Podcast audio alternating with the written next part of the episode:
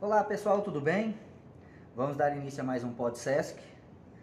Hoje a gente tem uma convidada especial, tá? É a Andriele. Ela é responsável da biblioteca do Sesc Campinas, tá? Hoje a gente vai falar sobre um tema muito importante, eu achei ele bem relevante, que é o papel da leitura para o cuidado com a saúde mental. Tá? Andriele, seja bem-vinda ao nosso Pod Sesc. Vamos ver se a gente tem uma, uma conversa bem legal aí. Olá, pessoal. Muito obrigada, Augusto. Obrigada pelo convite para participar desse episódio do PodSesc. É, eu espero contribuir um pouquinho aí para auxiliá-los não só no desenvolvimento do hábito de leitura, mas para que a gente tenha consciência da importância do papel dela, dos inúmeros benefícios que ela traz para a qualidade da nossa saúde mental também. Isso. Vamos lá, Andriele. Queria saber você assim, o que é saúde mental? Quando a gente fala de saúde mental, é interessante a gente pensar o que é a saúde mental pra gente, né? Saúde mental seria uma pessoa que está emocionalmente ou psicologicamente mal, desequilibrada? Muita gente pode falar até louca, né? Nesse preconceito que tem socialmente, a gente sabe que infelizmente existe, né? Então é interessante a gente entender mais ou menos o que é o conceito, para que a gente vá até a raiz é, do que é a saúde mental de fato.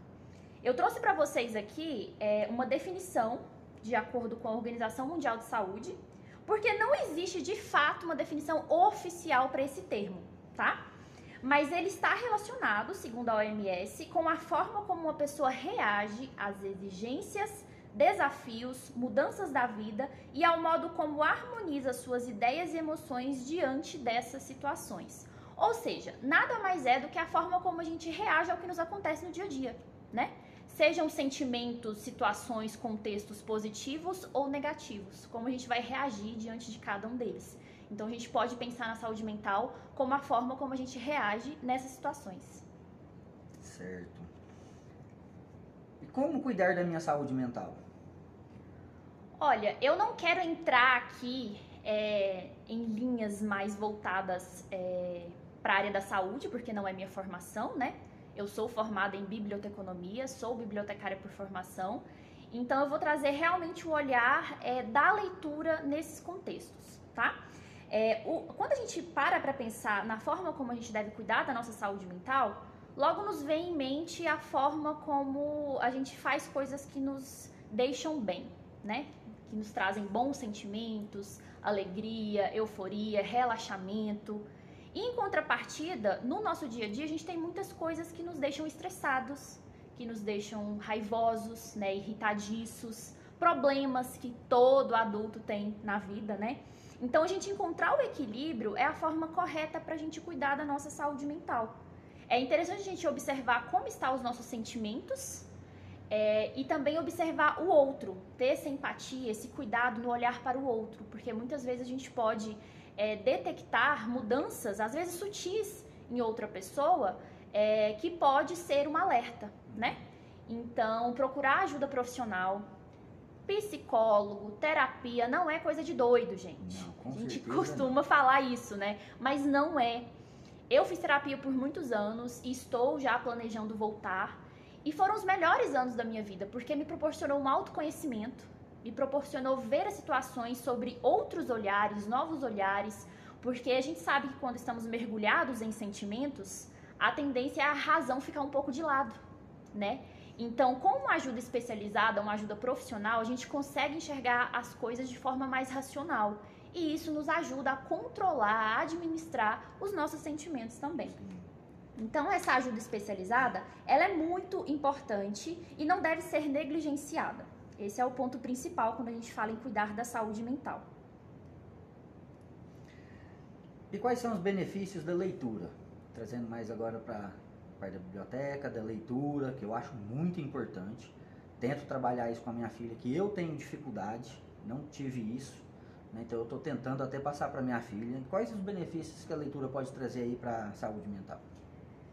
Os benefícios da leitura são inúmeros né? Citando por alto aqui alguns para vocês, a gente pode dizer que a leitura reduz o estresse, proporciona conhecimento e informação, melhora a nossa habilidade de escrita, de oralidade, né, de fala, de se comunicar com o outro. Ela enriquece nosso vocabulário também, né? Aprendendo palavras novas, seus significados, enfim. Ela desenvolve a criatividade e a imaginação, e esse ponto é muito importante, inclusive, para as crianças, né? Em processo de alfabetização, enfim. É, ela estimula reflexões, pensamento crítico e também argumentativo. Quando uma pessoa lê, é nítida a diferença, né? da- De Uhum. uma pessoa que não lê. Não só pela forma como ela se expressa, que auxilia e muito, é, mas também no, no lado interpretativo. A gente vê que aquela pessoa, ela não aceita com tanta facilidade o que é colocado para ela. Porque ela reflete, ela argumenta, ela coloca suas pontuações e a, le- a leitura contribui muito nesse processo. É, além disso, ela também trabalha nossa concentração e foco e também estimula a nossa mente e memorização. Porque o nosso cérebro é da mesma forma que o nosso corpo físico, né? Uhum. Se a gente não estimular, não trabalhar, não exercitar o nosso cérebro, a nossa mente, a gente vai entrar ali num estado é, de deterioração. Como a atividade física que vem Uhum. para ajudar, né? No fortalecimento e, e em outros fatores. Então, com a leitura no- na nossa mente, no nosso cérebro, não é diferente. Ela auxilia muito nesse processo. Também acho. Acho que principalmente essa questão de saber argumentar, saber se comunicar. Exatamente. A parte da leitura faz muita diferença. Uhum. A gente vê muito isso, principalmente nas crianças. Sim. Aqui na biblioteca, a gente recebe o público de todas as idades. E é nítida a diferença de uma criança que lê para uma criança que não lê. Porque uma criança que lê, ela tende a ser até mais comunicativa Uhum. do que outras crianças, né? E isso ajuda inclusive no processo de aprendizagem dela na escola, porque ela vai ler melhor, ela vai ter notas maiores, ela vai se comunicar melhor, vai apresentar trabalhos é, de uma forma mais dinâmica. Então a leitura vai auxiliar e muito em todos esses processos que por vezes a gente acha que não vai ajudar, mas ajuda sim. Acho que muda até um. Não sei se eu estou errado, mas muda até no comportamento da criança Com em certeza. relação a criança com criança. Com certeza. Quando ela tem um poder de leitura melhor, que ela consegue se comunicar melhor, ela reage de uma forma diferente. Com Quando a certeza. criança é mais presa, assim, que não lê ou não tem esse Uhum. incentivo, ela é mais explosiva. Não, eu- isso eu Uhum. quero, isso eu não quero. Inclusive, a literatura infantil é um importante aliado de pais, de professores, educadores, né? No processo de alfabetização da criança, não só para ela aprender a ler e ler bem, Uhum. desenvolvendo essas habilidades e esses benefícios.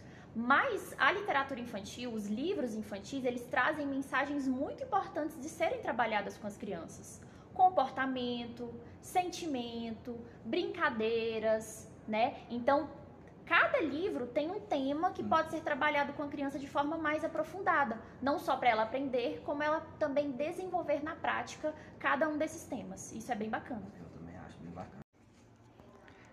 Isso aí, pessoal. A gente vai finalizar a primeira parte do nosso episódio com a, com a Andriele, ok? A gente vai fazer duas partes, tá? Então a gente está finalizando a primeira parte. Semana que vem tem mais, hein? A gente já volta com a segunda parte aí. Fica ligados. Obrigado a todos, hein?